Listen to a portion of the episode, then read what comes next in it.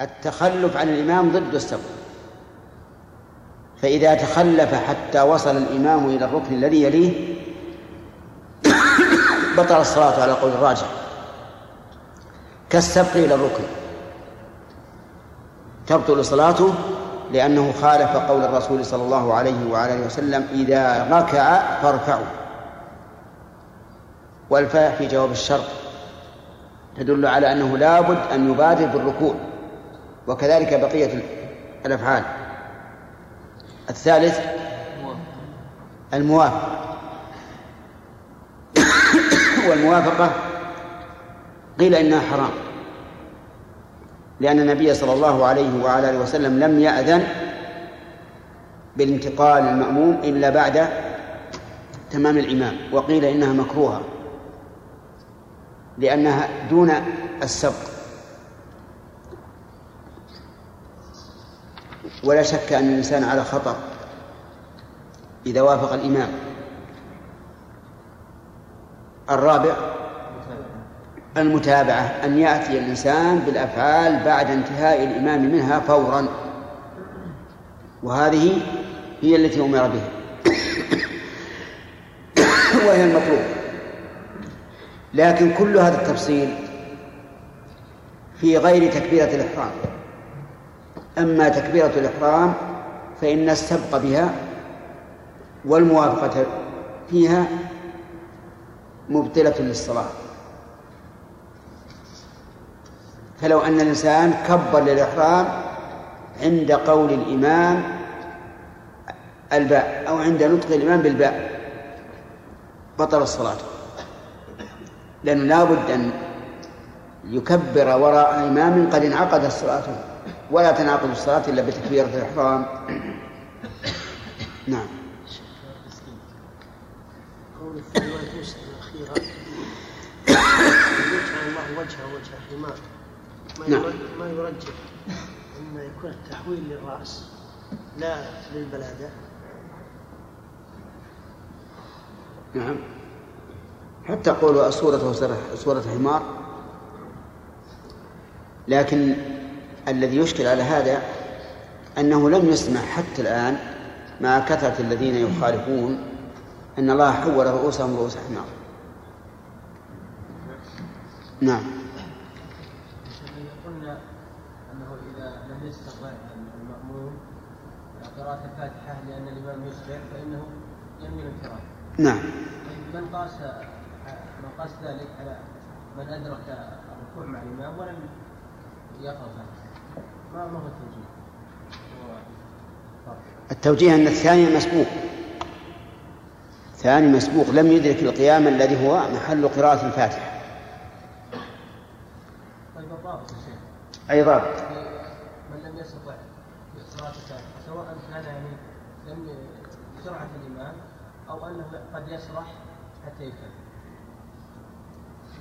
أما الذي يشرح فلا عذر له ولا يجوز له أن ينفرد، لكن عليه أن يتم مع الإمام ثم يأتي بركعة بدل التي ترك قراءتها. نعم. آخر واحد. ثم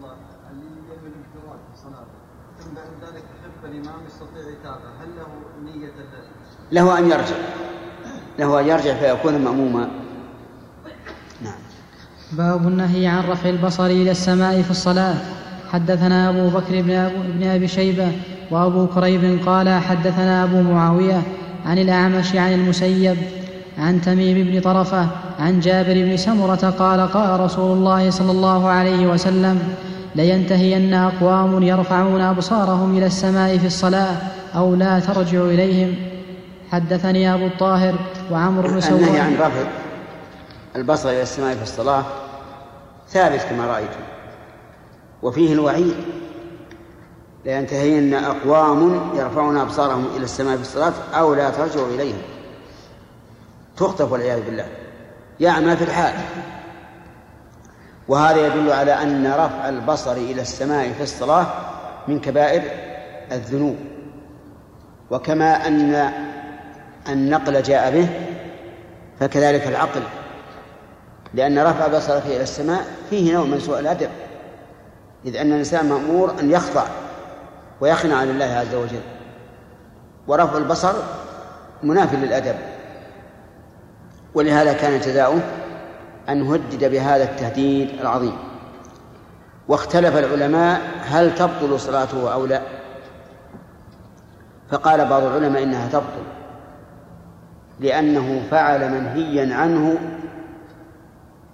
في الصلاة بخصوصه، والقاعدة إن ما نهي عنه في العبادة بخصوصه فإنه يبطلها. قالوا ولأنه غير مستقبل للقبلة ببدنه كله.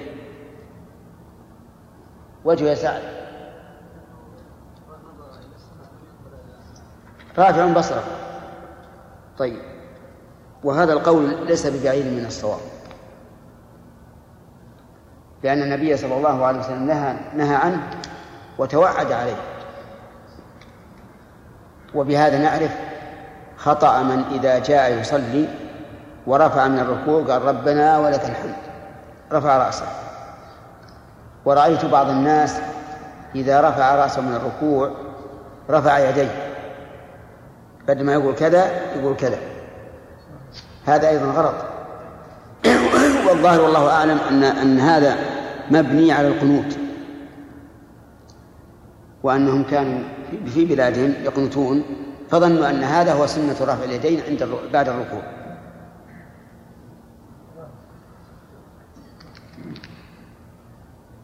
نعم. شيخ بارك الله فيكم، يرفعون شيخ يرفعون أيديهم عند الحمد وفعل أبي بكر رضي الله عنه عندما رفع. لا أبدا، ولا يدرون عن فعل أبي بكر ولهم أبدا.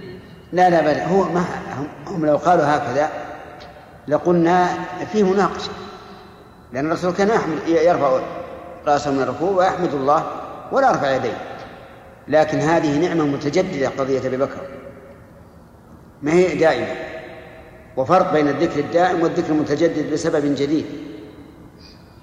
نعم.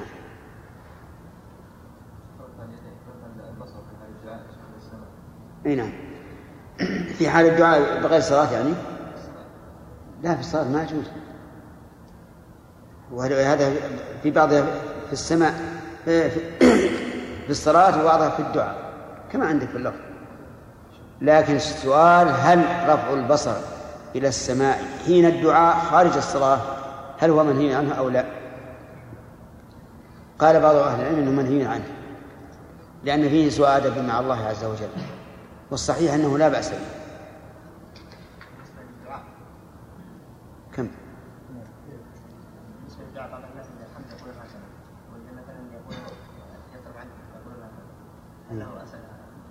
اي نعم، يعني رفع اليدين في الدعاء بطونهما نحو السماء،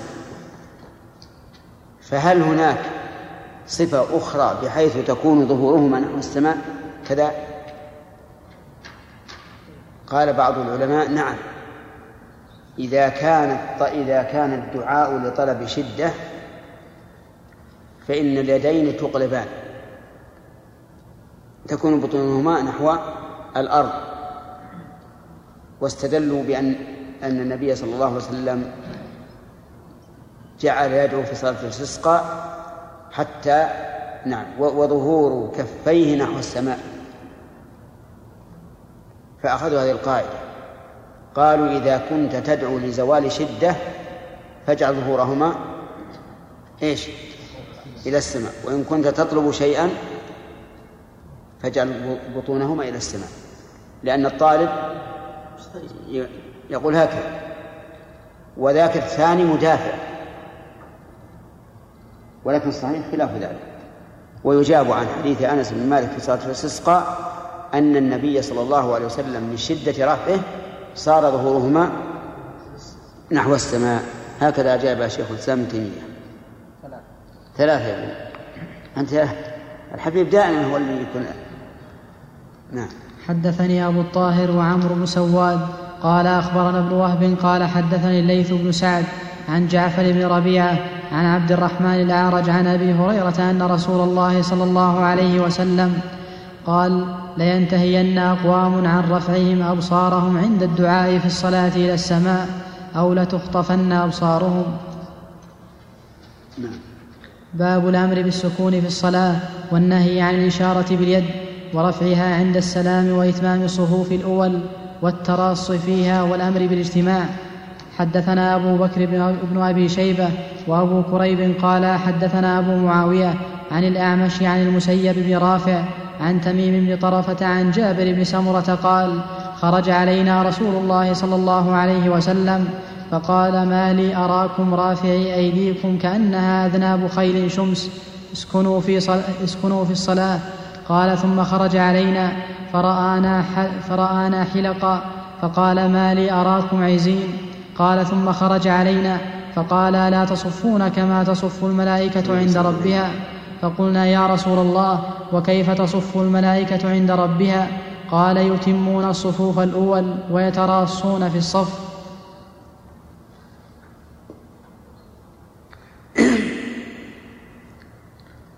المعنى واضح ما واضح. طيب يقول خرج علينا رسول الله صلى الله عليه وعلى آله وسلم فقال ما لي أراكم رافعي أيديكم كأنها أذناب خيل شمس اسكنوا في الصلاة. كانوا في الصلاة يرفعون أيديهم هكذا كأنها أذناب خيل شمس، والخيل الشمس هي التي لا تستقر قدمها على الأرض. تجد ذيلها قائم هكذا، وكانوا يفعلون ذلك عند السلام. السلام عليكم ورحمة الله، السلام عليكم ورحمة الله، فنهاهم النبي صلى الله عليه وسلم عن ذلك. والثاني يقول خرج علينا فرآنا حلقا فقال ما لي أراكم عزين، يعني متفرقين، لأن الأولى أن الذين يكونون في مكان واحد يجتمع بعضهم إلى بعض، سواء في حلقة القرآن أو علم أو غير ذلك، وألا يتفرقوا، لأن الناس إذا تفرقوا بالأجسام تفرقت القلوب. والثالث خرج علينا فقال ألا تصفون كما تصف الملائكة عند ربها؟ قلنا يا رسول الله كيف تصف الملائكة عند ربها؟ قال يتمون الصفوف الأول ويتراصون في الصف.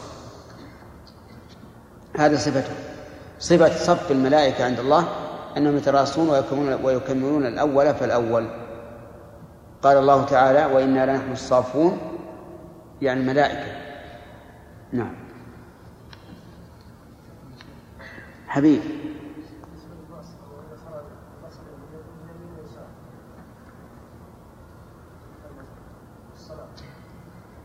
الالتفات بالبصر لا يبطل الصلاة، أقول لا يبطل الصلاة لكنه عبث ينقصها لا شك.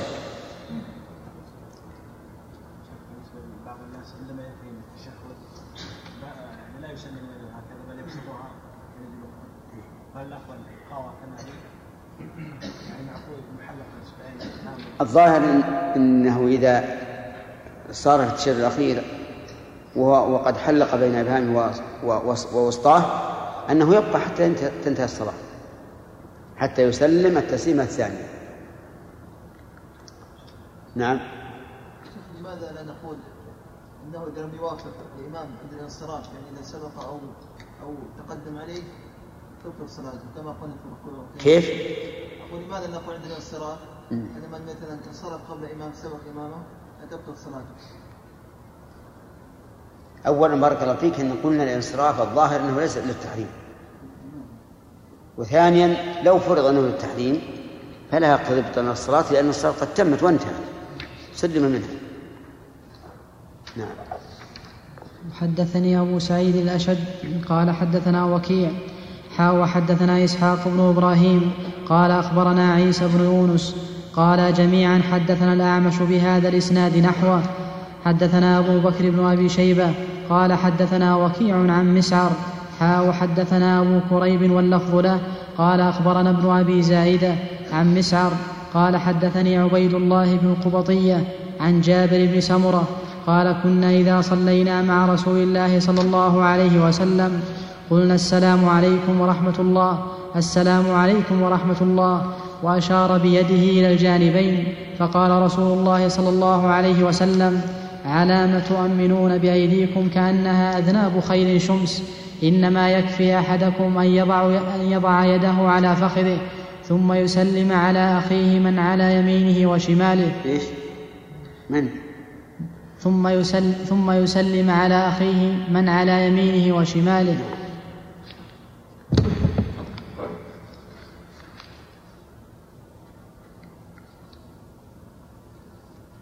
صحيح ايش؟ عندنا ثم يسلم على أخيه وإن يسلم بالرفع والضم عند حتى عندنا يسلم عندي بالنصب. الظاهر انه لا بأس ان تنصب، لكن الاستئناف احسن.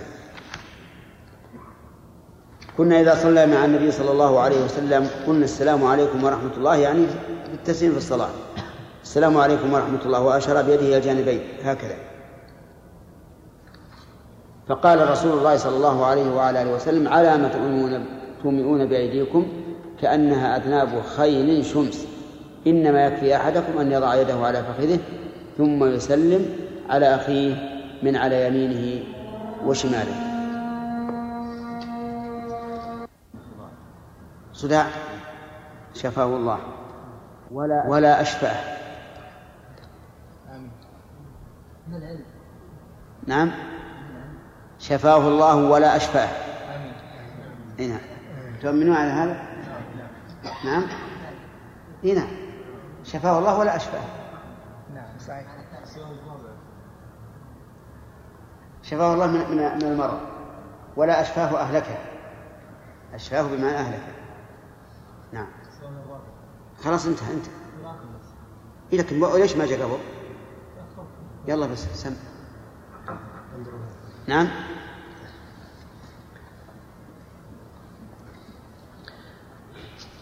بسم الله الرحمن الرحيم. باب تسوية الصفوف وإقامتها وفضل الأول فالأول منها، والازدحام على الصف الأول والمسابقة إليها، وتقديم أولي الفضل وتقريبهم من الإمام. قال الإمام مسلم في صحيحه في كتاب الصلاة: حدثنا أبو بكر بن أبي شيبة قال حدثنا عبد الله بن إدريس وأبو معاوية ووكيع عن الأعمش عن عمارة بن عمير التيمي عن أبي معمر عن أبي مسعود قال: كان رسول الله صلى الله عليه وسلم يمسح مناكبنا في الصلاة ويقول: استووا ولا تختلفوا فتختلف قلوبكم، ليلني منكم أولو الأحلام والنهى، ثم الذين يلونهم ثم الذين يلونهم. قال أبو مسعود: فأنتم اليوم أشد اختلافا. نعم. هذا الحديث فيه بيان كيف كان النبي صلى الله عليه وعلى آله وسلم يعدل الصفوف، وأنه صلى الله عليه وسلم يمسح المناكب في الصلاة. المناكب يعني الأكتاف حتى تكون على سواء، يعني ولا يكتفي بقول استووا أقيموا صفوفكم، وهذا إذا دعت الحاجة إليه. أما إذا لم تدع الحاجة إليه لكون الناس كانوا على الوجه الأكمل أو كانوا اثنين أو ثلاثة بحيث لا يحتاجون إلى مسح المناكب، فلا حاجة لذلك. وقال عليه الصلاة والسلام يقول: سووا، ويقول: استووا ولا تختلفوا فتختلف قلوبكم. هذا يبين ما سبق في قوله: فتختلف وجوهكم، لأنه إذا اختلف الناس في المكان فإن ذلك يؤدي إلى الاختلاف في القلوب، وهذا شيء مشاهد. الإنسان يجد في نفسه شيئا إذا تقدم أخوه عليه. ثم قال: ليلني منكم أولو الأحلام والنهى. أولو بمعنى أصحاب، والأحلام جمع حلم، أي البالغين، يعني به البالغين. والنهى جمع نهية وهي العقل، ويعني به العقلاء. فأمر صلى الله عليه وعلى آله وسلم أن يليه من؟ البالغون العقلاء. وهذا أمر موجه للذين يطلب منهم التقدم. ولم يقل لا يلني إلا، لو قال لا يلني إلا هؤلاء لكان ينهى أن يتقدم الصغار، ولكنه أمر أن يتقدم الكبار حتى يلوه ويأخذوا عنه ويردوا عليه إذا أخطأ وما أشبه ذلك. ثم الذين يلونهم، ثم الذين يلونهم، يعني نقدم الأعقل الأكبر ثم من بعده ثم من بعده إلى آخره. وقد أخذ بعض العلماء من هذا أنه يقام الصبي من الصف الأول إلى الثاني إلى الثالث، وكلما جاء الرجال أخر هؤلاء الصبيان إلى آخر الصفوف، ولكن هذا ليس بصحيح لما يترتب عليه من التشويش.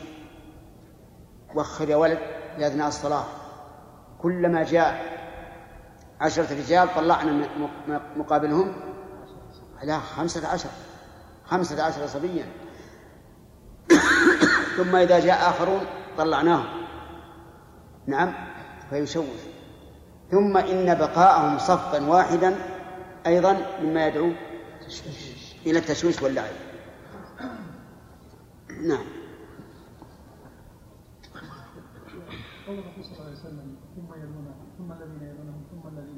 نعم.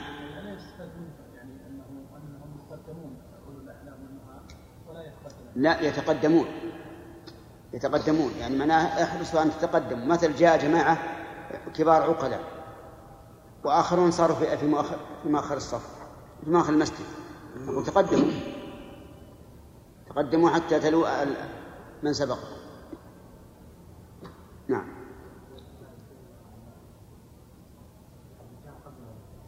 اللي راح.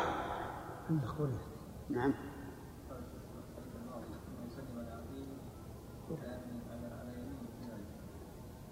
نعم.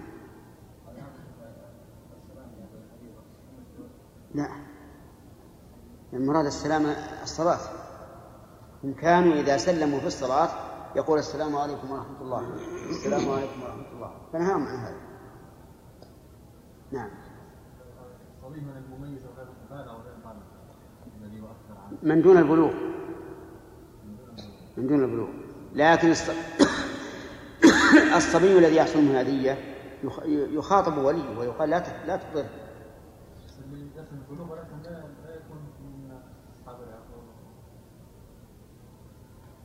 إلى متى يسمى منها أصحاب العقول؟ حد،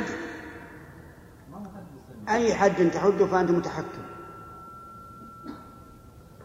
أي حد تحده فأنت متحكم. 18 ما الدليل؟ 20 ما الدليل؟ وكم من إنسان في سن 16 ويكون عنده من العقل والتدبير والتصرف ما ليس عند صاحب 20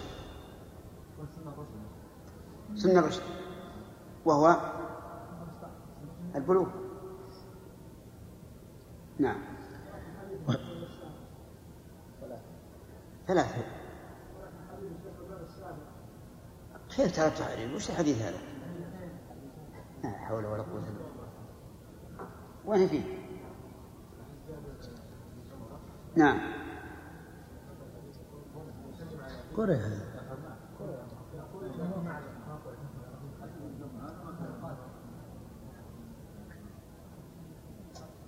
طيب نقرأه، يظني أن شرحناه. يلا نقرأه يا شيخ. لا تقرأه، المثبت مقدم عن النعم. وحدثناه إسحاق قال أخبرنا جرير. وحدثنا وينش عندي وحدثناه بالضمير. هنا. نعم. وحدثناه إسحاق قال أخبرنا جرير قال وحدثنا ابن خشرم قال أخبرنا عيسى يعني ابن يونس قال وحدثنا ابن أبي عمر قال حدثنا ابن عيينة بهذا الإسناد نحوه. حدثنا يحيى بن حبيب الحارثي وصالح بن حاتم ابن وردان قال حدثنا يزيد بن زريع قال حدثني خالد الحذاء عن أبي معشر عن إبراهيم عن علقمة عن عبد الله بن مسعود قال قال رسول الله صلى الله عليه وسلم ليلني منكم أولو الأحلام والنهى ثم الذين يلونهم ثلاثة وإياكم وهيشات الأسواق.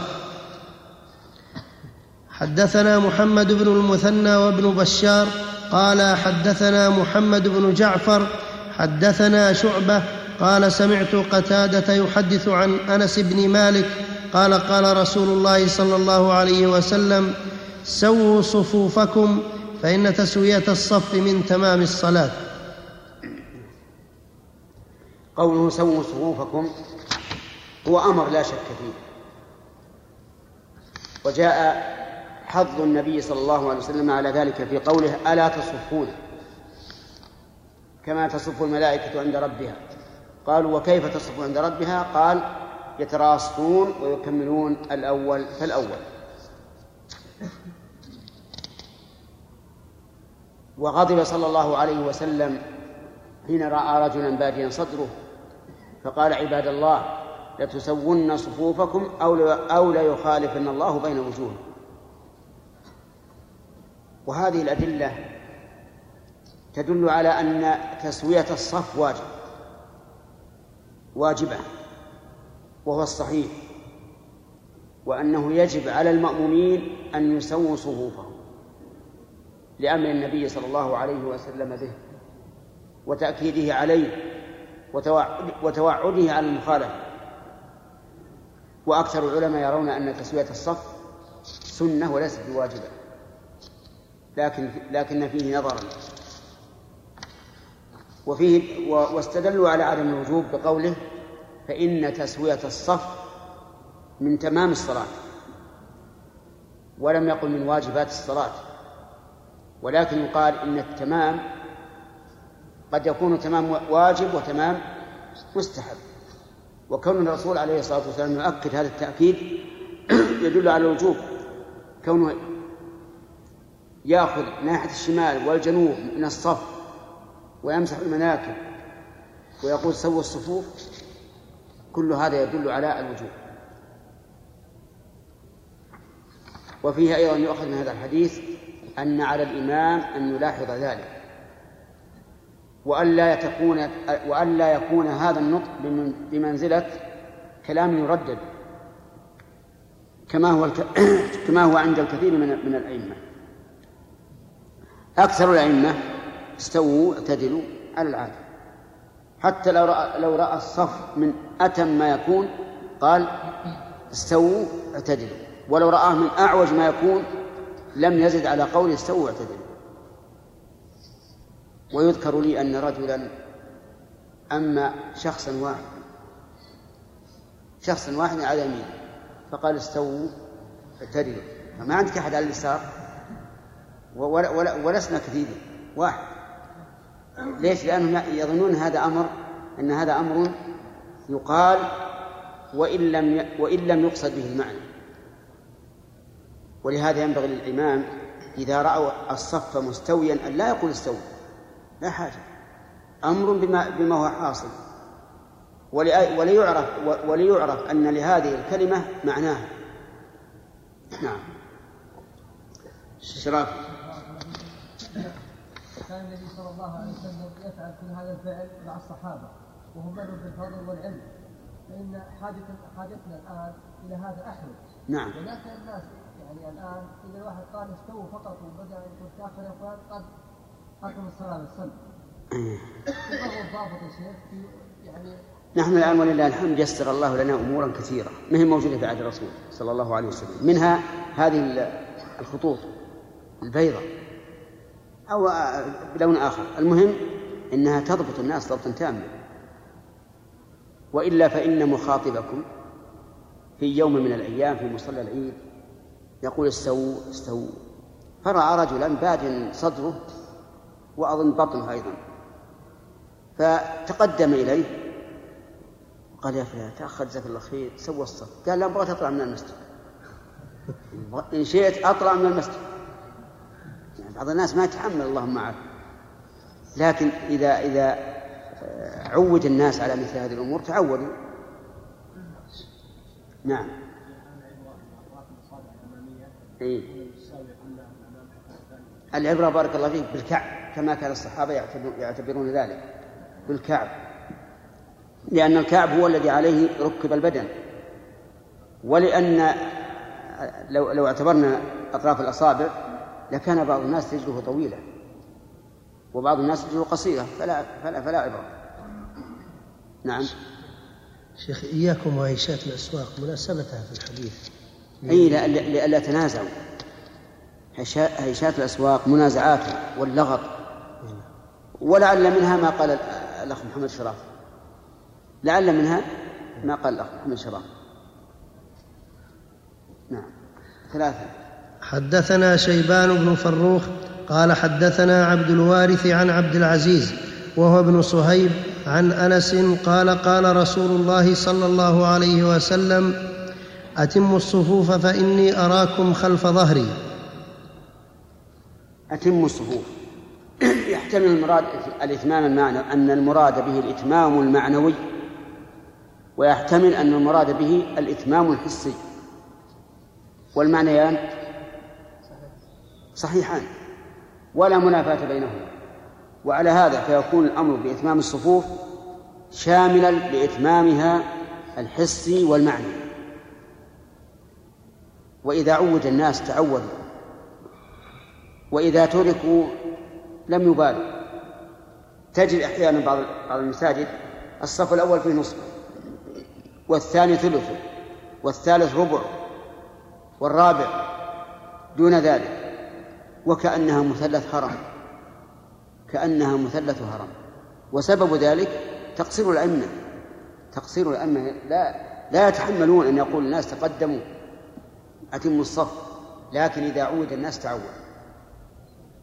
نعم. الحديث الواحد ما فيه إلا 3 أسئلة يا أخواني، وهذا حديث واحد. نعم. حدثنا محمد بن رافع قال حدثنا عبد الرزاق قال حدثنا معمر عن همام بن منبه قال هذا ما حدثنا أبو هريرة عن رسول الله صلى الله عليه وسلم، فذكر أحاديث منها وقال: أقيموا الصف في الصلاة فإن إقامة الصف من حسن الصلاة.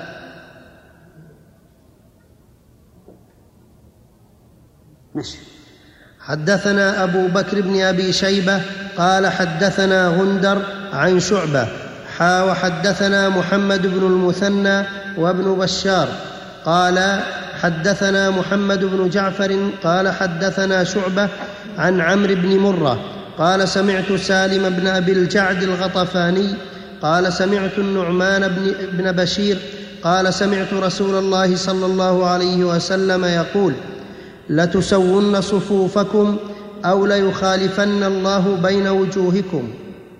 الجملة لتسون جملة مؤكدة ب3 مؤكدات، وهي اللام والنون والقسم المقدر والتقدير والله لتسون. فذكر أنه لا بد من أحد أمرين، إما التسوية وإما المخالفة بين الوجوه. والمخالفة بين الوجوه سبق أن المراد بها المخالفة بين القلوب. نعم.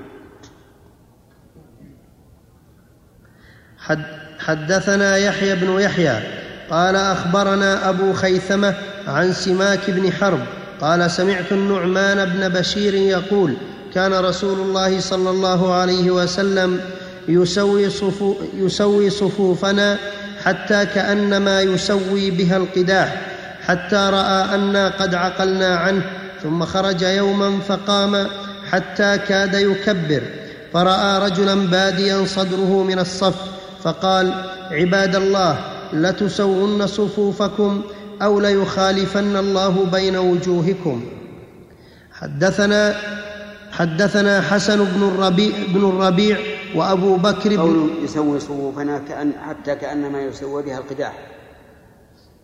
القداح عبارة عن السهام، وكانوا يحرصون غاية الحرص على استوائها وأن لا يزيد شيء على آخر، لأنه إذا زاد شيء على آخر اختلت تركيبة القوس، فكانوا يضبطونها تماما ويحرونها تماما في التسوية. وقول حتى رأى أننا قد عقلنا عنه، أي فهمنا وعرفنا. ثم خرج فرأى رجلا باديا صدره وقد سبق. نعم.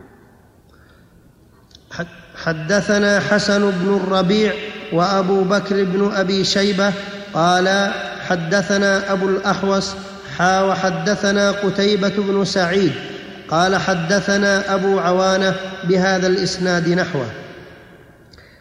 حدثنا يحيى بن يحيى قال قرأت على مالك عن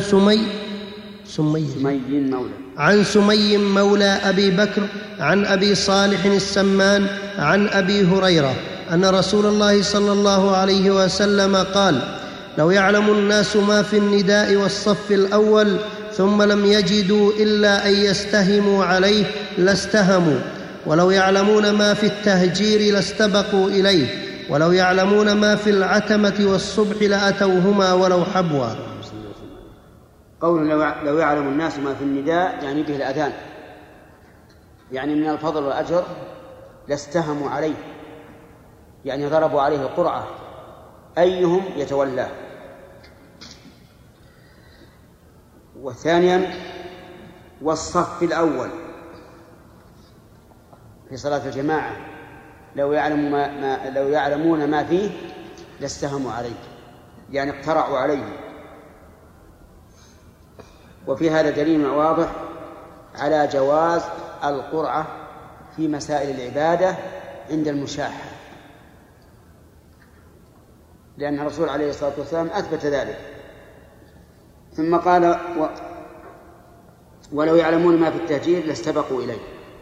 التهجير الخروج في الهاجرة وهي شدة الحر من أجل إقامة صلاة الجماعة الظهر. ولو يعلمون ما في العتمة يعني العشاء والصبح لأتوهما ولو حبوا. اللهم أعنا على ذكرك وشكرك وحسن عبادتك. لو يعلمون ما فيهما من الأجر والثواب، ويحتمل أن يقال وما في تركهما من العقاب لأتوهما ولو حبوا، يعني حبوا على الركب. ففي هذا دليل على فضيلة الأذان والصف الأول والتهجير والعتمة والصبح. نعم. نعم. إيش؟ إيه؟ الظاهر على الاستحباب لقوله صلى الله عليه وسلم: لا صلاة للمنفرد خلف الصف. وهذا يدل على أنه لو كان اثنان فصح صلاتهم.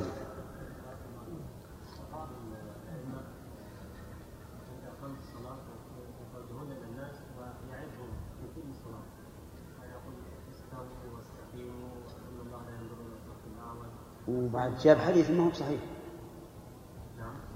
أقول أتى بحديث غير صحيح. إن الله لا ينظر إلى الصف الأول ما هو حديث.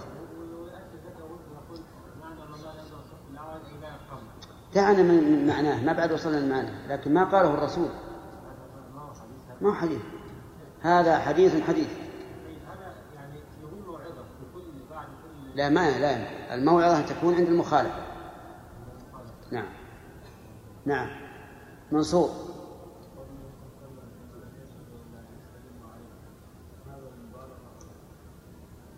كيف؟ لا مو مبالغة، حقيقة. لكن نحن نعلم أنه فيه فضل على سبيل الإجمال، لكن ما نعلم أن الفضل محدد بهذا القدر العظيم. نعم. بيت ثلاثة اثنان واحد. هذا حسان وسعد وذاك منصور. طيب يلا. حدثنا شيبان بن فروخ قال حدثنا أبو الأشهب عن أبي نضرة العبدي عن أبي سعيد الخدري أن رسول الله صلى الله عليه وسلم رأى في أصحابه تأخرا فقال لهم: تقدموا فأتموا بي، وليأتم بكم من بعدكم، لا يزال قوم يتأخرون حتى يؤخرهم الله. قول تقدموا فأتموا لي وليأتم بكم من بعدكم، قد يقال إن ظاهره أن النبي صلى الله عليه وعلى آله وسلم كان لا يجهر بالتكبير، لكن يقال هذا الظاهر مردود بما تقدم حين خرج النبي صلى الله عليه وعلى آله وسلم وهو مريض، وأبو بكر يصلي بالناس فصف إلى جنبه، وكان رسول الله صلى الله عليه وسلم يكبر ثم يكبر بعده أبو بكر ليسمع الناس التكبير. وعلى هذا فالظاهر والله أعلم أن المراد ائتموا بي وليأتم بكم من بعدكم، أن المراد به الحركات، الائتمام بالحركات، لأن الذي خلف الرسول هم الذين يرونه، والآخرون يرون من خلف النبي وهلم جرا. وأما المراد وأما الائتمام بالصوت والانتقال فهذا يعلم بالتكبير. نعم، ما زلنا فيه ما بعد حديث واحد الآن. نعم، نعم. طيب يلا لكم ثلاث أسئلة. عبيد ايش؟ اي نعم، تسوية الصف معنويا أن يكون على الوجه المطلوب شرعا من كل النواحي. نعم، كيف؟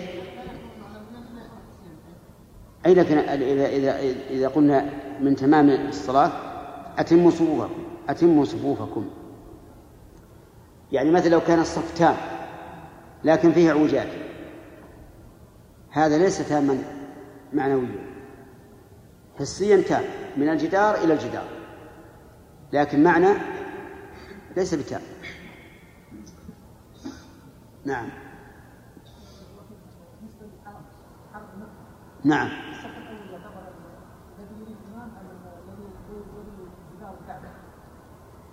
الصف الأول هو الذي خلف الإمام وعلى حسب الدائرة، والذين يكونون في الجهة الأخرى أقرب من الإمام أقرب إلى الكعبة من الإمام هؤلاء عسى أن نقول إنكم بمنزلة من على يمينه وشماله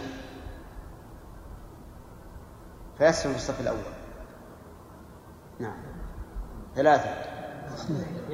اثنين. الشيخ معرف الإمام. ها؟ معرف الإمام. ها؟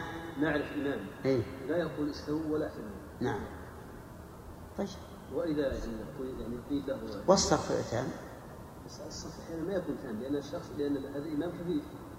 يعني إمام لا يأمر بالاستواء والاعتدال. وإذا قيل له يعني لماذا لا تقول؟ يقول أنت.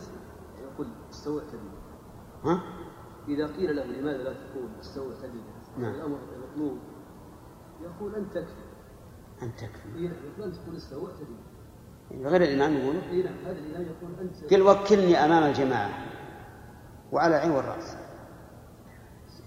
هذا الظاهر أنه يعني قصده يقول لا تقول لي شيء، معنى كلامه أنك لا تقول له شيء. بس هو كفيف. ها؟ هو كفيف ما يشوف الصف. ها، كفيف لا بأس، لكن حتى لو كفيف ينبغي أن يقول سووا وأنت تلاحظ، لأن هذا من مسؤوليات الإمام. نعم. حدثنا عبد الله بن عبد الرحمن الدارمي قال حدثنا محمد بن عبد الله الرقاشي قال حدثنا بشر بن منصور عن الجريري عن أبي نضرة عن أبي سعيد الخدري قال رأى رسول الله صلى الله عليه وسلم قوما في مؤخر المسجد فذكر مثله. حدثنا إبراهيم بن دينار ومحمد بن حرب الواسطي قال حدثنا عمرو بن الهيثم أبو قطن قال حدثنا شعبة عن قتادة عن خلاس عن أبي رافع عن أبي هريرة عن النبي صلى الله عليه وسلم قال لو تعلمون أو يعلمون ما في الصف المقدم لكانت قرعة. وقال ابن حرب الصف الأول ما كانت الصف الأول عندي بالكسر غلط يعني شيء. وقال ابن حرب هنا عندي كسر شد وكسر. نعم قصد أنا ظننت أنه يفسر هذا لفظ آخر. هنا ما في الصف الأول ما كانت إلا قرعة. نعم. وقال ابن حرب نقول ما فيه ولا بدون؟ الصف الأول. وقال ابن حرب الصف الأول ما كانت إلا قرعة. حدثنا زهير بن حرب قال حدثنا جرير عن سهيل عن أبيه. لا هذا السياق يعني أنه قال ابن حرب قال في سياقه لو تعلمون أو يعلمون ما في الصف الأول ما كانت إلا قرعة. حدثنا زهير بن حرب قال حدثنا جرير عن سهيل عن أبيه عن أبي هريرة قال قال رسول الله صلى الله عليه وسلم خير صفوف الرجال أولها وشرها آخرها وخير صفوف النساء آخرها وشرها أولها. حدثنا قتيبة بن سعيد قال حدثنا عبد العزيز يعني الدراوردي عن سهيل بهذا الإسناد. قوله عليه الصلاة والسلام خير صفوف الرجال أولها وشرها آخرها فيه دليل على تفاضل الأعمال شر وخير، وتفاضل الأعمال يستلزم تفاضل العامل وهذا أيضا يدل على تفاضل الناس في الإيمان كما يتفاضلون في العمل. وفيه دليل على أن المقدم من صفوف الرجال أفضل من المؤخر، والمؤخر من صفوف النساء أفضل من المقدم. لماذا؟ لأن المؤخر من صفوف النساء أبعد عن الرجال من المقدم، وكلما بعدت المرأة عن الرجال فهو خير لها. وبناء على هذا التعليل، وهو إن شاء الله حق، لو كانت النساء في مكان خاص كما يوجد في كثير من المساجد الآن لقلنا خير صفوف النساء أولها وشرها آخرها. وكذلك لو كانوا مع الرجال لكن بينهم سترة فيقال هكذا. نعم.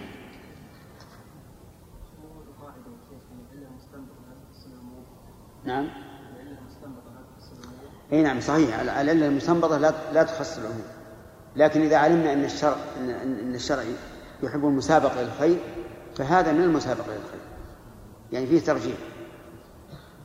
سلامة. نعم نعم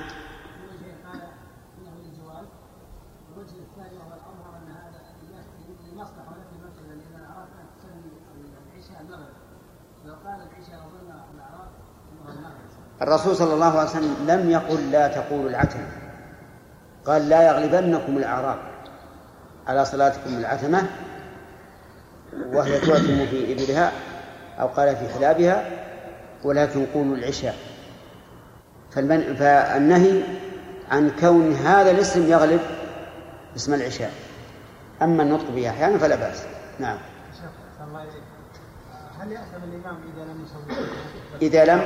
إذا لم يسوي الصفوف ويتممها إذا كانت ناقصة؟ إيه نعم يأثم نعم، لأنه ولي وراعي مسؤول عن رعيته. نعم.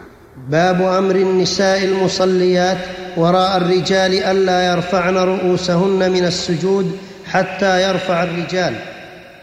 حدثنا أبو بكر بن أبي شيبة قال حدثنا وكيع عن سفيان عن أبي حازم عن سهل بن سعد قال لقد رأيت الرجال عاقدي أزرهم في أعناقهم مثل الصبيان من ضيق الأزر خلف النبي صلى الله عليه وسلم، فقال قائل يا معشر النساء لا ترفعن رؤوسكن حتى يرفع الرجال. وهذا كما رأيتم لعارض، وإلا فللمرأة أن تقوم مع الرجال ولا تقوم قبل الرجال، لأن الإمام لأنها لو قامت قبل الرجال لسابقت الإمام أو وافقته. فإذا كان الرجال لباسهم قصيرا فإذا كان لباس الرجال قصيرا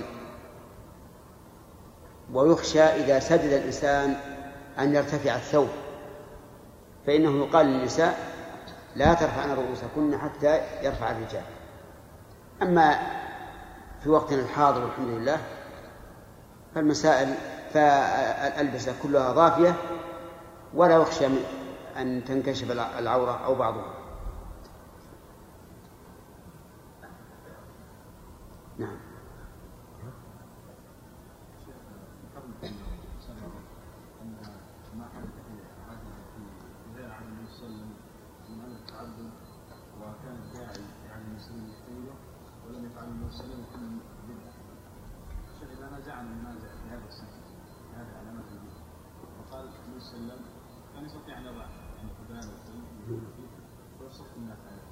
هل نحن نفعل هذا على سبيل التعبد أو لأنه وسيلة يؤدي إلى غاية المطلوبة؟ السائل ما فيها شيء. إذن معناه على هذا التقدير ما نسخن لنا بالغاز ولا بالكهرباء، لأنه في عهد الرسول يسخن بإيش؟ بالحطب. نعم. فهذه ليس المقصود لذاته. ثم إن وضع الحبال هذا سفه، يعني هذا الذي فرض أنه يحط حبال في مثل الرسول وكل من جاء عثر به، هذا سفه ولا يمكن أن يقوله إنسان. ولو خط على الحصبة لمح الخط بكثرة السالكين عليه. نعم. طيب، من المساء يلا. في قوله عليه الصلاة والسلام لا يزال قوم يتأخرون حتى يؤخرهم الله. نعم. هنا قول حتى يؤخرهم الله، هل هذا من الوعيد الخاص التي تردد على؟ نعم، هو من الوعيد. طيب شيخ، لو حاجة محاج وقال هذا دليل على وجوب إتمام الصفوف. نعم. يعني ونفقنا من الاستحباب. نعم. لو حاجة لكان له وجه، لكنه يمنع ذلك قوله لا صلاة المنفرد خلف الصف، فدل على أن صلاة الاثنين جائزة.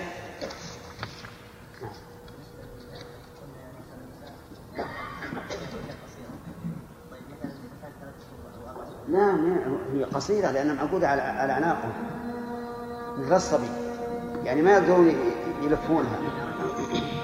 إذا سجدوا أو ركعوا يخشى أن ترى. نعم، يعني كون الرجل يقوم ويرى أن إزار الرجل مرتفع، ما هو مثل المرأة. رؤية بعض الفخر من رجل لرجل ليس كرؤيته من امرأة لرجل.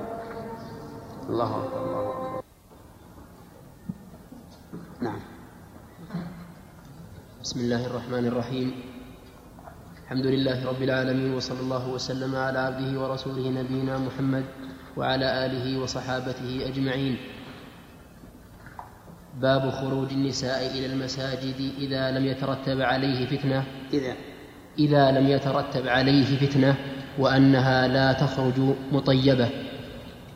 قال الإمام أبو الحسين مسلم بن الحجاج القشيري رحمه الله تعالى في كتابه الصحيح: حدثني عمرو الناقد وزهير بن حرب جميعا عن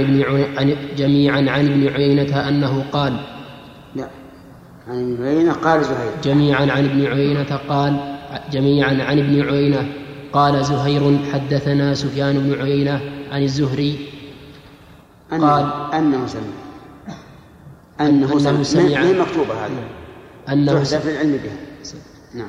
سمع سالما يحدث عن أبيه يبلغ به النبي صلى الله عليه وسلم قال: إذا استأذنت أحدكم امرأته إلى المسجد فلا يمنعها.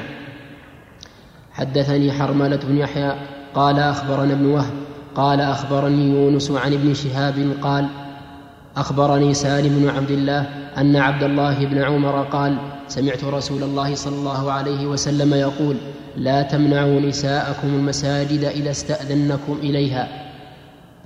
قال: فقال بلال بن عبد الله: والله لنمنعهن. قال: فأقبل عليه عبد الله فسبه سبا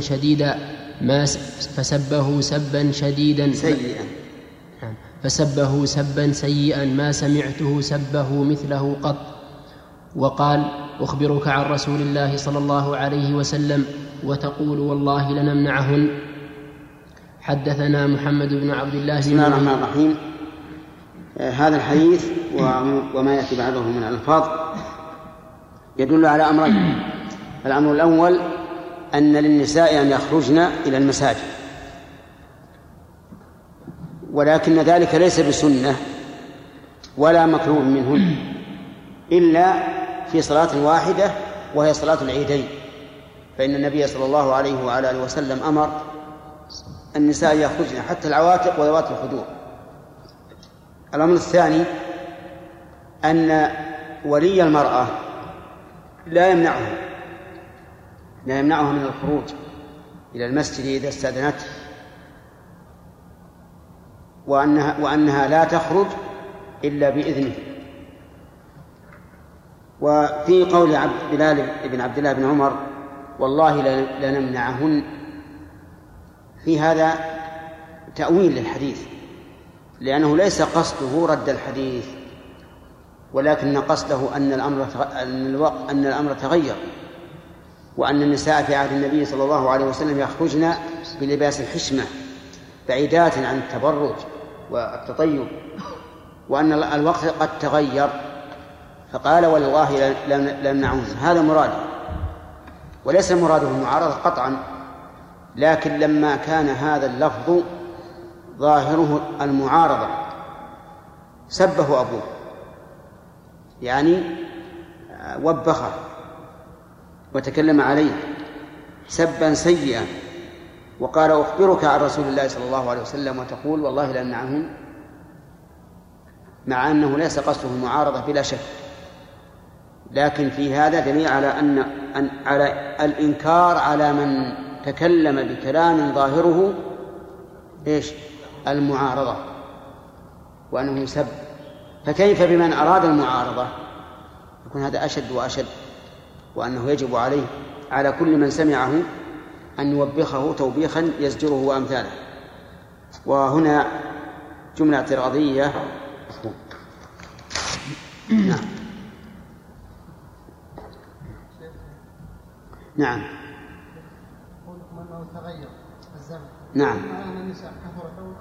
أو صارت تبرد. ها؟ هل معنى أنه حصل تبرد أو صارت تبرد؟ من كل ناحية. أولا الرجال ليسوا على المستوى السابق اللي بعد الرسول عليه الصلاة والسلام، لأنه كثرت الفتوحات وكثر الوافدون المدينة وغير ذلك. والثاني النساء أيضا ذهب عن بعضهن الحياء. نعم. حدثنا محمد بن عبد الله بن نمير قال حدثنا أبي وابن إدريس قال حدثنا عبيد الله عن نافع عن ابن عمر أن رسول الله صلى الله عليه وسلم قال لا تمنعوا إماء الله مساجد الله. حدثنا ابن نمير قال حدثنا أبي قال حدثنا حنظلة قال سمعت سالما يقول سمعت ابن عمر يقول سمعت رسول الله صلى الله عليه وسلم يقول إذا استأذنكم نساؤكم إلى المساجد فأذنوا لهن. حدثنا أبو كريب قال حدثنا أبو معاوية عن الأعمش عن مجاهد عن ابن عمر أنه قال قال رسول الله صلى الله عليه وسلم لا تمنعوا النساء من الخروج إلى المساجد بالليل. فقال ابن لعبد الله بن عمر لا ندعهن يخرجن فيتخذنه دغلا. قال فزبره ابن عمر وقال أقول قال رسول الله صلى الله عليه وسلم وتقول لا ندعهن. حدثنا علي بن خشرم قال أخبرنا عيسى بن يونس عن الأعمش بهذا الإسناد مثله. حدثنا محمد وفي هذا اللفظ قيده بالليل، والعبرة بالعموم لا في الليل ولا في النهار، لكن إما أن يكون هذا التقييد لأنهن يخرجن بالليل، أو أنه لما كان الليل أشد خطر على المرأة فنهي عن منعها في الليل، ففي غير الليل من باب أولى. نعم. حدثنا محمد بن حاتم وابن رافع قال حدثنا شبابه قال حدثني ورقاء عن عمرو عن مجاهد عن ابن عمر قال قال رسول الله صلى الله عليه وسلم ائذنوا للنساء بالليل إلى المساجد. فقال ابن له فقال ابن له يقال له واقد، إذن يتخذنه دغلا. قال فضرب في صدره وقال أحدثك عن رسول الله صلى الله عليه وسلم وتقول لا.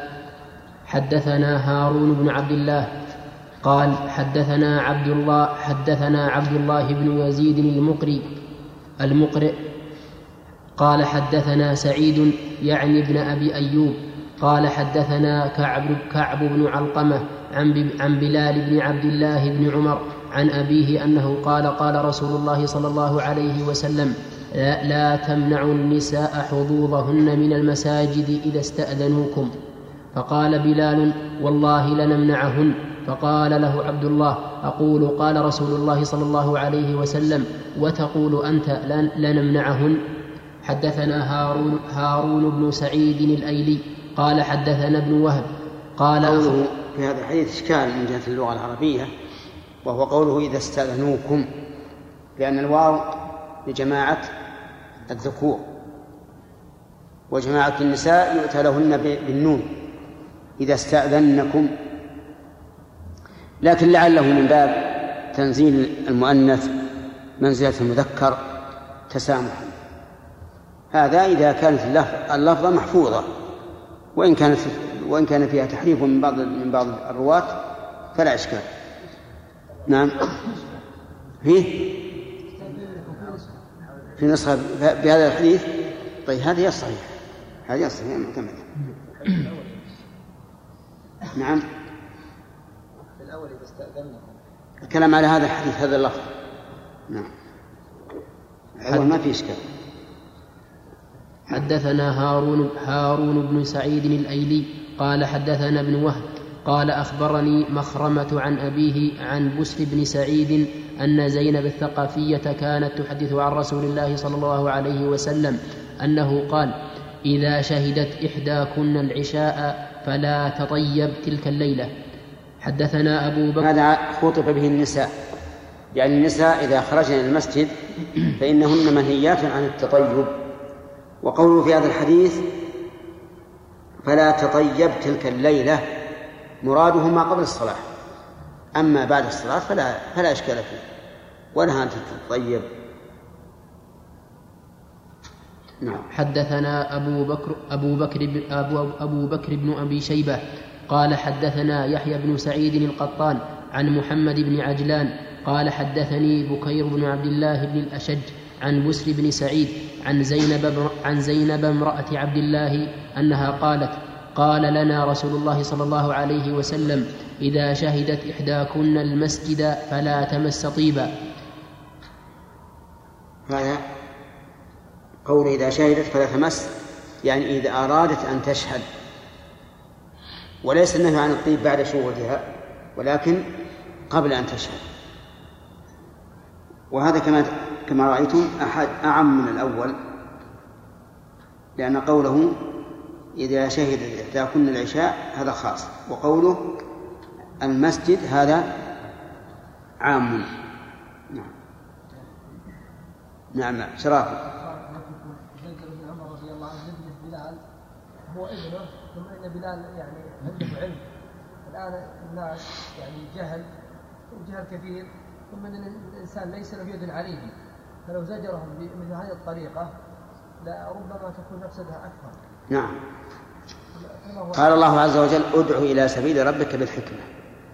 وأنت تعلم أن عبد الله بن عمر من الأشدة، ولهذا يقال أن هارون الرشيد لما استأذنه مالك أن يؤلف الموطأ أذن له وقال له اجتنب تسهيلات ابن عباس وتشديدات ابن عمر.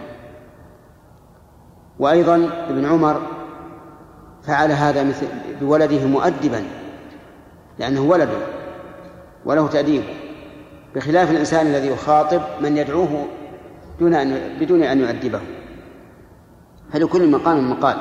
المهم أنه ينهى من عارض الحديث بمثل هذه المعارضة وإن كان متأولا. نعم. الظاهر إما أن تكون واقعتين أو أن أجسانه شاذة. لأن أكثر الأحاديث على أنه بلال. نعم.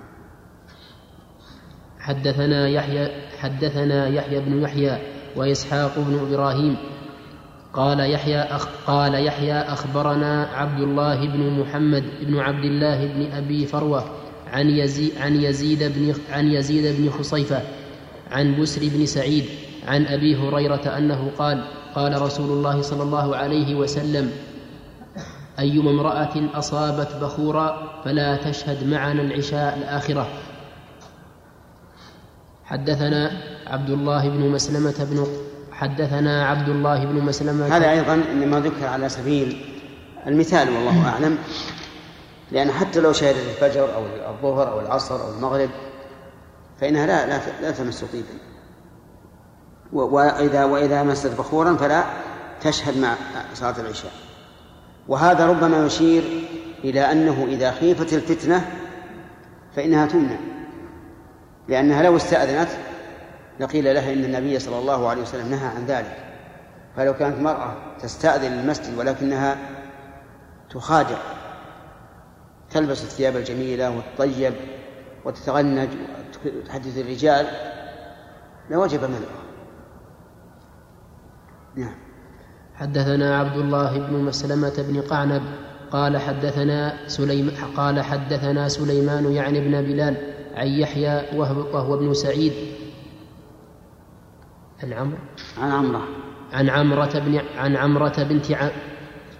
عن عمرة بنت عبد الرحمن أنها سمعت عائشة زوج النبي صلى الله عليه وسلم تقول لو أن رسول الله صلى الله عليه وسلم رأى ما أحدث النساء لمنعهن المساجد كما منعت نساء بني إسرائيل.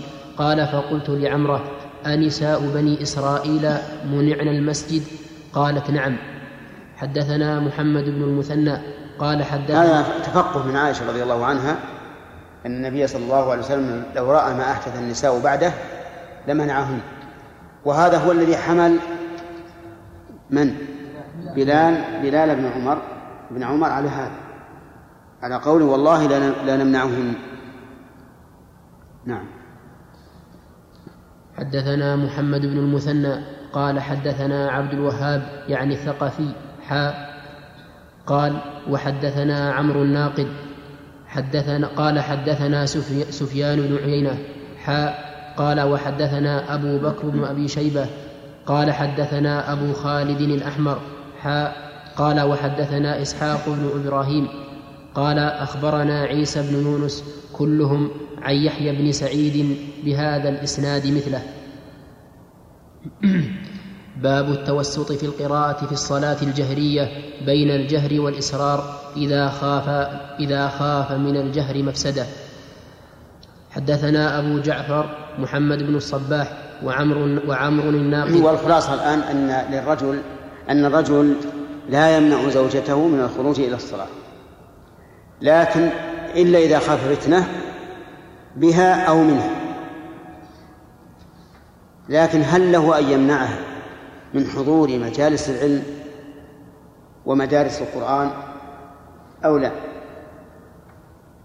يقال في هذا كما يقال في حضور المساجد، لأن الجميع يتفق أو لأنه يمكن أن يجمع بأن الخروج لمصلحة دينية.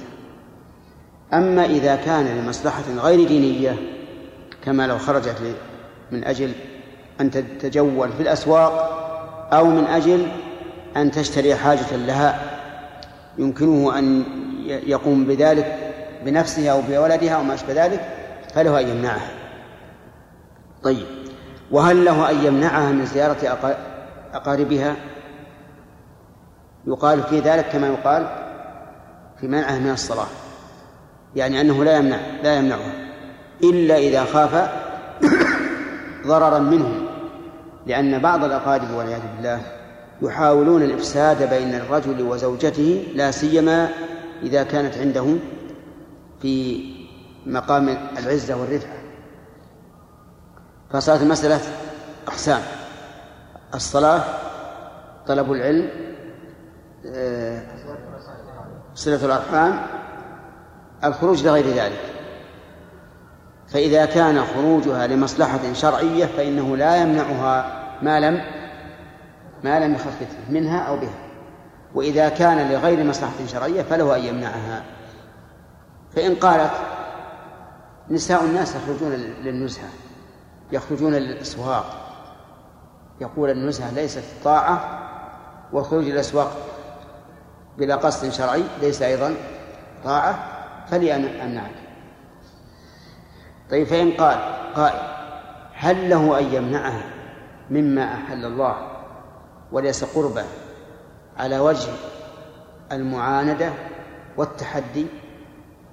فالجواب لا، لأن هذا ليس من العشرة بالمعروف، والله عز وجل قال عاشروهن بالمعروف. نعم. طاهر ايش؟ روي عن سودة في النبي صلى الله عليه وسلم انها ما خرجت من بيتها بعد ان حجت مع الرسول صلى الله عليه وسلم. بعد ان حجت مع الرسول صلى الله عليه وسلم حجة الوداع. نعم. 23 سنة. كيف يجمع مع خروج الاقارب؟ هم يأتون اليها، ولعلها اخذ ذلك من قوله هذه ثم لزوم الحصر، يعني لما حج بهن قال هذه ثم لزوم الحصر، يعني لزوم حصير البيت. نعم. ها؟ نعم. ما يستفاد من استخدام المرأة الرجل أن له حقه ولا فائدة في السلام؟ نعم، يستفاد أنها لا تخرج إلا بإذنه، هذا بالنسبة لها. ويستفاد أن الرجل لا يمنعها إذا استأذنت، إلا إذا كان هناك شيء. ولولا أن له أن يمنعها، يعني ولولا أنه يتمكن من منعها ما نهي عن منعها، لكن هي يجب عليها أن تستأذن. عبيد. نعم. عبيد. نعم. نعم. لا بالمعروف، عاشروهن بالمعروف. معلوم أن ترددها إلى أمها المريضة ليس كترددها إلى ابنة عمتها البعيدة الصحيحة، كل مقام له مقام. نعم.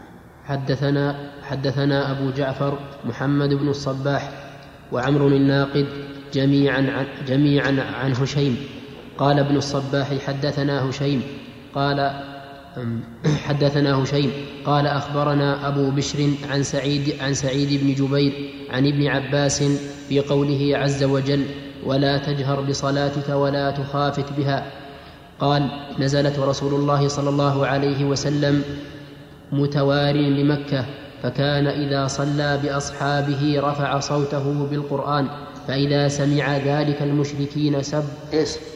سمع ذلك المشركون سبوا القرآن ومن أنزله ومن جاء به، فقال الله تعالى لنبيه صلى الله عليه وسلم ولا تجهر بصلاتك، فيسمع المشركون قراءتك ولا تخافت بها عن أصحابك، أسمعهم القرآن ولا تجهر ذلك الجهر وابتغي بين ذلك سبيلا، يقول بين الجهر والمخافة.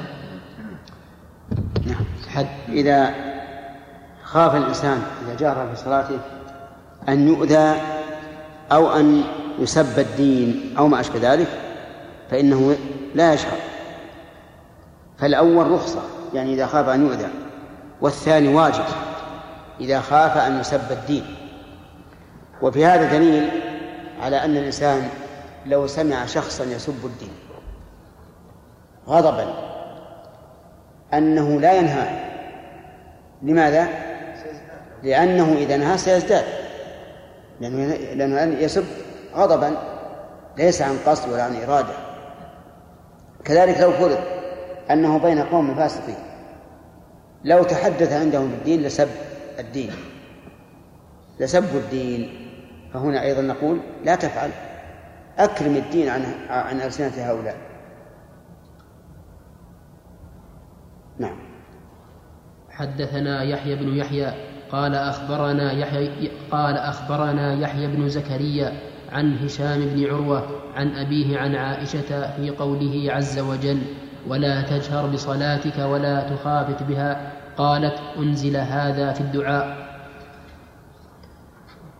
هذا رأيها رضي الله عنها، والصواب ما ذكر ابن عباس رضي الله عنه، أن المراد بالصلاة هي العبادة ذات الركوع والسجود.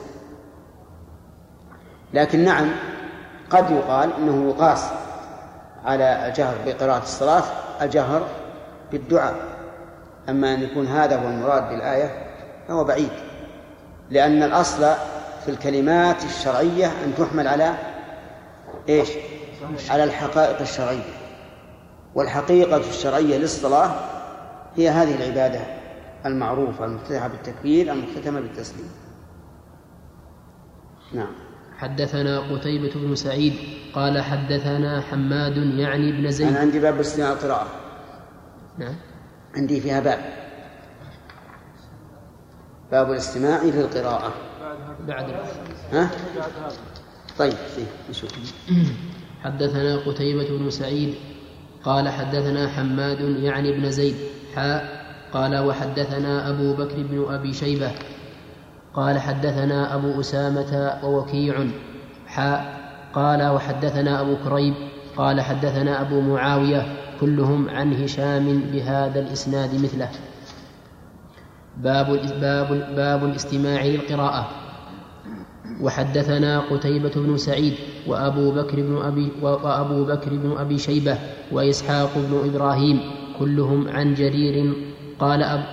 عن جرير قال أبو بكر حدثنا جرير بن عبد الحميد عن موسى بن أبي عائشة عن سعيد بن جبير عن ابن عباس في قوله عز وجل: لا تحرك به لسانك.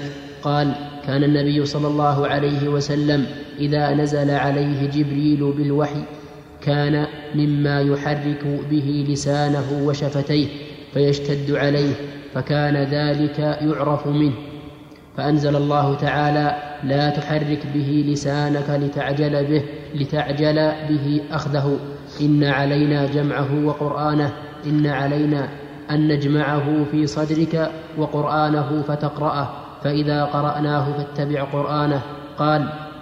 قال أنزلناه فاستمع له، إن علينا بيانه أن نبينه بلسانك، فكان إذا أتاه جبريل أطرق، فإذا ذهب قرأه كما وعده الله.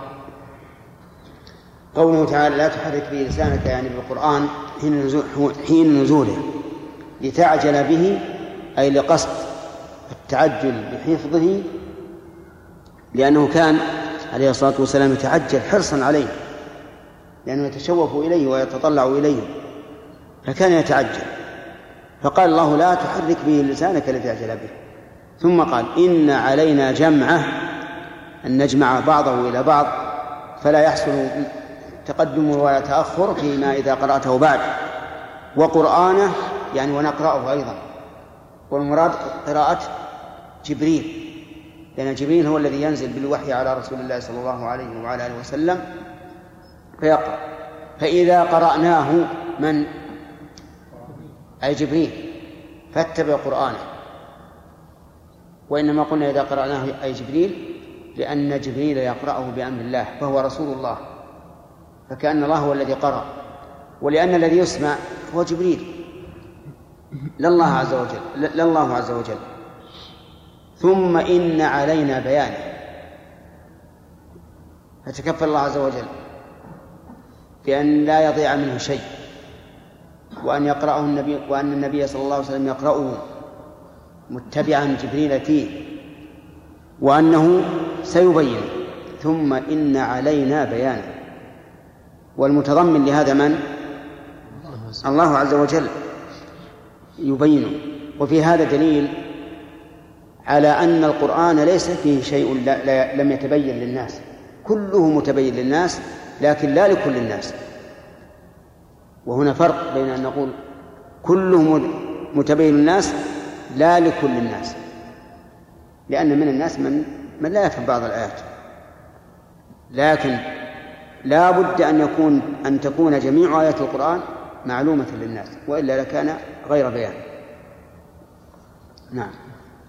حدثنا قتيبة بن سعيد قال حدثنا أبو عوانة عن موسى بن أبي عائشة عن سعيد بن جبير عن ابن عباس في قوله لا تحرك به لسانك لتعجل به قال كان النبي صلى الله عليه وسلم يعالج من التنزيل شدة كان يحرك شفتيه فقال لي ابن عباس أنا أحركهما كما كان رسول الله صلى الله عليه وسلم يحركهما فقال سعيد أنا أحركهما كما كان ابن عباس يحركهما فحرك شفتيه فأنزل الله تعالى لا تحرك به لسانك لتعجل به إن علينا جمعه وقرآنه قال جمعه في صدرك ثم تقرأه فإذا قرأناه فاتبع قرآنه قال فاستمع وأنصت ثم إن علينا أن تقرأه قال فكان رسول الله صلى الله عليه وسلم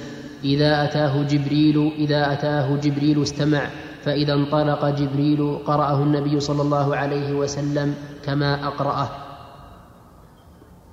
في هذا الحديث تسلسل شوفي بالأفعال.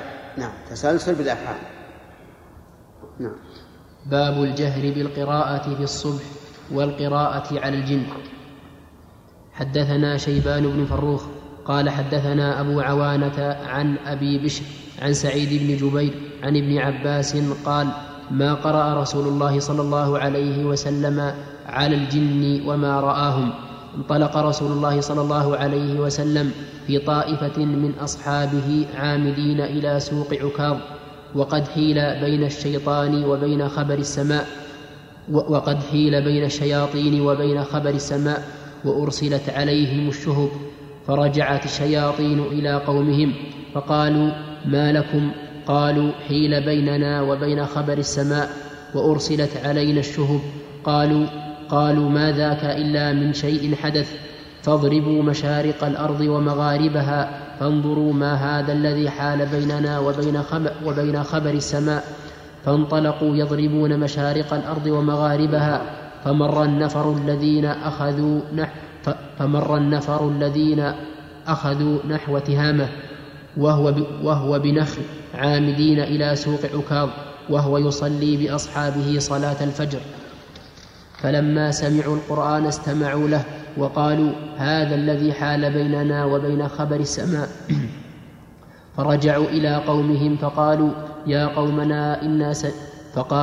يا قومنا إنا سمعنا قرآنا عجبا يهدي إلى الرشد فآمنا به ولن نشرك بربنا أحدا فأنزل الله عز وجل على نبيه محمد صلى الله عليه وسلم قل أوحي إلي أنه استمع نفر من الجن. حدثنا في هذا دليل على أن الجن لهم سمع بقوله استمع وأنهم يسمون نفرا لقوله نفر وأنهم يسمون رجالا لقوله وأنه كان رجال من الإنس يعوذون برجال من الجن ولكنهم مستترون ولهذا سموا الجن من الاجتنان وهو الاستتار. وفي هذا دليل على أدبهم لأنهم لما حضروا القرآن قالوا أنصتوا وعلى قيامهم بالدعوة فلما قضي ولوا إلى قومهم منذرين. وفيها أيضا دليل على أنهم عقلاء وأنهم يفهمون الأشياء بقوله إنا سمعنا كتابا أنزل من موسى يهدي إلى الحق وإلى طريق مستقيم. وفيها أيضا دليل على تحرزهم بقولهم يغفر لكم من ذنوبكم يا قومنا أجيبوا داعي الله وآمنوا به يغفر لكم من ذنوبكم مع أن الذي يجيب داعي الله ويؤمن به يغفر له ذنبه لكن هم احترزوا خافوا أن يرجوهم ما لا يحصل فقالوا يغفر لكم من ذنوبكم. ولهذا تجدون المغفرة في هذه الأمة تأتي يغفر لكم ذنوبكم إلا في هذه الآية لأن هذا قول الجن فخافوا إذا قالوا يغفر لكم ذنوبكم أن يكونوا مغلبين للرجاء وأنها لا تغفر الذنوب. وأما نوح عليه الصلاة والسلام فالله أعلم أنه قال يغفر لكم من ذنوبكم ويؤخركم إلى أجل مسمى. الظاهر أنه قال ذلك لما عندهم من شدة الكفر والعناد وغير هذا، فخاف ألا تغفر لهم جميع الذنوب. أو يقال إنه علم أن أصحابه يعتدون على الخلق، والعدوان على الخلق لا يغفر ولو تاب الإنسان، لأنه حق آدمي فلا بد من إيصاله إليه.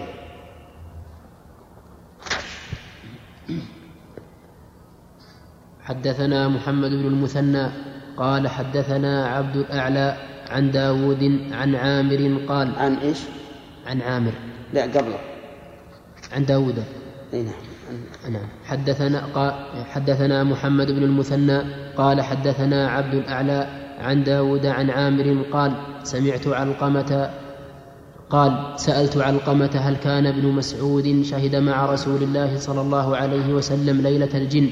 قال فقال علقمة أنا سألت ابن مسعود فقلت هل شهد أحد منكم مع رسول الله صلى الله عليه وسلم ليلة الجن؟ قال لا، ولكننا كنا مع رسول الله صلى الله عليه وسلم ذات ليلة ففقدناه فالتمسناه في الأودية والشعاب فقلنا استطير أو اغتيل. قال فبتنا بشر ليلة بات بها قوم، فلما أصبحنا إذا هو جاء من قبل حراء. قال فقلنا يا رسول الله فقدناك فطلبناك فلم نجدك فبتنا بشر ليلة بات بها قوم. فقال أتاني داعي الجن فذهبت معه فقرأت عليهم القرآن.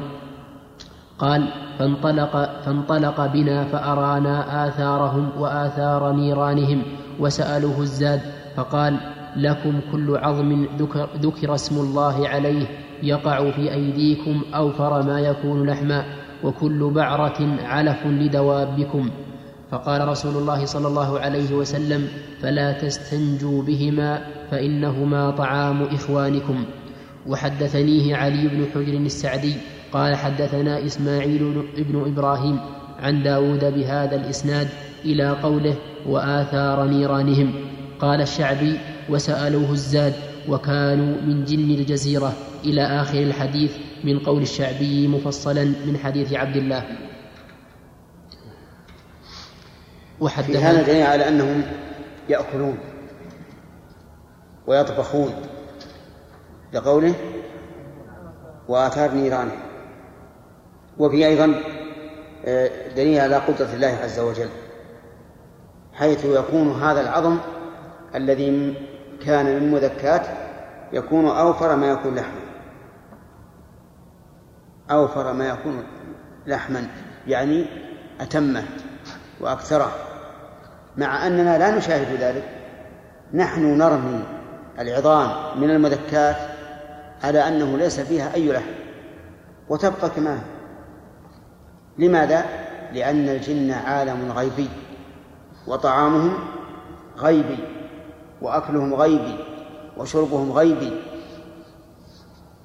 ولذلك إذا أكل الإنسان ولم يسمي أكل معه الشياطين وهو لا يراهم، لأنهم كلهم أمورهم عالم غيبي. طيب، وهل يجوز أن يستنجي الإنسان بالخبز الذي هو طعام الآدمي؟ ما الدليل؟ أنه إذا حرم الاستنجاء بطعام الجن فتحريمه بطعام الإنس من باب أولى. نعم. طيب، وفي أيضا دليل على الخبر بما يسوء، وأن ذلك لا يعد تسخطا من قضاء الله، كقولهم للرسول عليه الصلاة والسلام فبتنا بشر ليلة. نعم.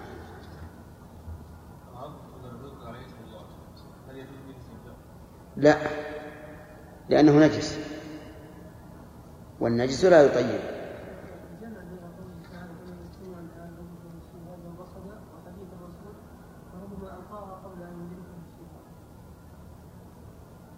نعم. الجمع بين قوله تعالى ومن يستمع الآن بمثل هذا رسول، قول الرسول قالوا ما ألقاه قبل أن يجيء الرسول، هذا من كلام الرسول تأكد منه. نعم. كيف يجمع بين هذا الرواية؟ نعم. كيف يجمع بين ابن مسعود هذه؟ نعم. كان النبي صلى الله عليه وسلم قال لبعض أصحابه من يخرج معي؟ فقال عبد الله بن مسعود لكي يقرأ القرآن على الجن. كيف؟ فقال له خط. النبي صلى الله عليه وسلم قال لبعض أصحابه. نعم. من يخرج معي أقرأ على الجن القرآن؟ فقال عبد الله بن مسعود معه. فقال له خط وقال لا تتعدى. لا شك أن ما جاء في صحيح مسلم أصح من غيره. كيف؟ وش أقول؟ قال الشرع يا ما عندك؟ معك؟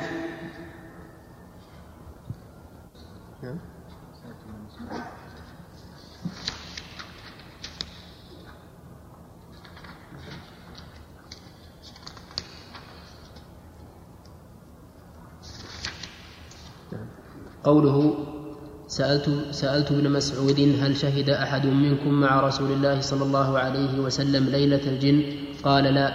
هذا صريح في إبطال الحديث المروي في سنن